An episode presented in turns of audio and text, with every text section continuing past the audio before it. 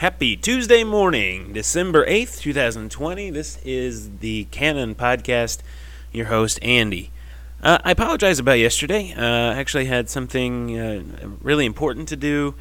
Uh, didn't get to podcast to you, uh, but I'm going to make up for it today, I suppose. Uh, with this nice Tuesday edition, we got some cool things coming up here. Uh, the National Day, we got a personal story of what I was doing yesterday, sort of, and then some weird news, and then, of course, the uh, dad joke of the day. So let's uh, let's not wait any longer. Let's go ahead and get started with this podcast today. Um, today's National Day is National Brownie Day. Okay, so the dessert that uh, most of us are familiar with. Uh, brownies have been around for quite a while. I have eaten my share, fair share of brownies, as probably most of you. Um, there are many different varieties of brownies, and I didn't realize that. And apparently, there is a ranking for this. Uh, apparently, in the U.S., the chocolate brownie is a favorite, just the regular old chocolate, uh, with the blonde brownie running a close second. So, I'm not too keen on different flavors of brownie. If it's a brownie, I'll eat it. It doesn't matter what flavor it is, uh, just so long as it's kind of the natural flavors of desserts. There is a debate, however, of do you like fudgy brownies? You know, brownies that are kind of chewy, or do you like more of a cake brownie? Now, this is always a debate with my wife and I. Um, she's more of the the, the chewy, uh, crispy edge, chewy type brownie person. I, am not. I'm quite the opposite. I like the big cake brownies. Uh, there used to be a bakery in Cape Girardeau just across um, from the Houck Field House. Uh, I think it was called Willie's Bakery. Uh, I can't remember. I'm pretty sure that's what it was. Anywho, uh, they made like inch and a half or two inch cake brownies with icing on top, and they were so soft and delicious. And it was always good to get one of those semi warm with a cold milk with it. It was great. Um, so yeah, brownie day. Now I like mine cakey. Like I said, some of you might like it more fudgy. Uh, like I said, I'm not really into that. I don't like to chew too much, essentially. All right, so uh, moving on. Let's get to a little bit. Uh, yesterday, uh, unfortunately, I had to go to uh, my wife's grandfather's funeral, and uh, in it, I got the privilege and the honor to be a pallbearer. Well, he was a uh, car enthusiast. He collected cars. Uh, he had old cars that he uh, kind of transformed back into new. He restored them, and uh, all of the all of his kids drove one. He had, he has a lot of cars, um, and then the pallbearers. Uh, we got to ride in uh, two of them in the in the procession as well. And the one I was in, I got to go into this 1939 Chevrolet.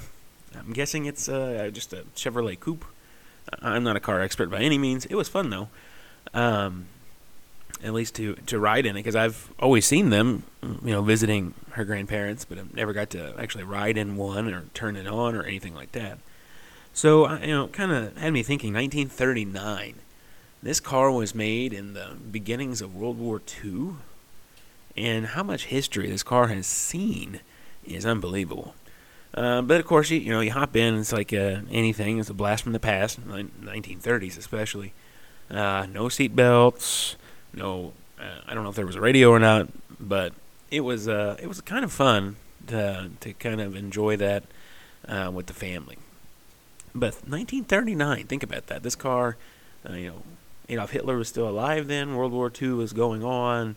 America was soon to get involved. So lots of history uh, just in an automobile, even if it doesn't have any like uh, you know exact history with with anybody.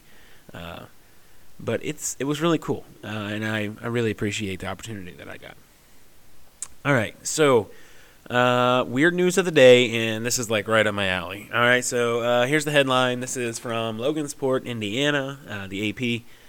Uh, here's the headline. It says Crew digs through tons of trash to find Indiana man's wallet. So a northern Indiana man had a pair of pants, and he, I guess it was painting, and he got all kinds of paint on the pants. It was just like a, you know, just an older pair. Said camouflage pants, and uh, it was from the day before, and he just threw them away because too much paint won't come off and be a lot of effort. You just buy a new pair of pants. So he finds out uh, after he throws it away that day, later that day, he uh, can't find his wallet, and then he quickly remembers where he had the wallet. Yeah, it, it was in the pants. So he calls uh, the city code enforcement officer to see if anything can be done. Uh, once again, this is Indiana. And uh, the guy said, uh, probably not. But nonetheless, uh, he he worked with the trash services, and they made their way through nine tons of garbage dumped out onto a concrete slab. Okay, yeah. So they went through nine tons of garbage, and guess what? They found the man's pants, and yes, they found the wallet. So the pants are at the bottom of the trash pile. Go figure. Most things are. Um, so the guy got his wallet back. Of course, he was overjoyed and didn't think he was going to find it. And quite honestly, personally, I don't think he would have. I would have. You know, I wouldn't have even asked. I would have just uh, been upset for a while. Uh, but apparently, there was a lot of stuff in there he needed, um, like cash and other things. So the man got his wallet back and uh, he took a hundred dollar bill out and he's going to give it to the guy who was looking. And the guy says, "No, no thanks." Uh, he said, "I just, you know, um, I'm not going to take the money." He said, "God will do me better down the road." But the guy, the the wallet owner, he said, "Wallet was great." It had everything in it. It just was a little wet and smelled a bit. He said, "I can buy a new wallet, uh, but some of the other stuff I really, really needed." All right, so that was your weird news for today.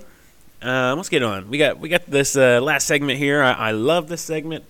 Uh, I know a couple other people personally love this segment as well, and some of you just yeah just keep rolling those eyes because it is the dad joke of the day. All right, here we go. What is a computer's favorite food?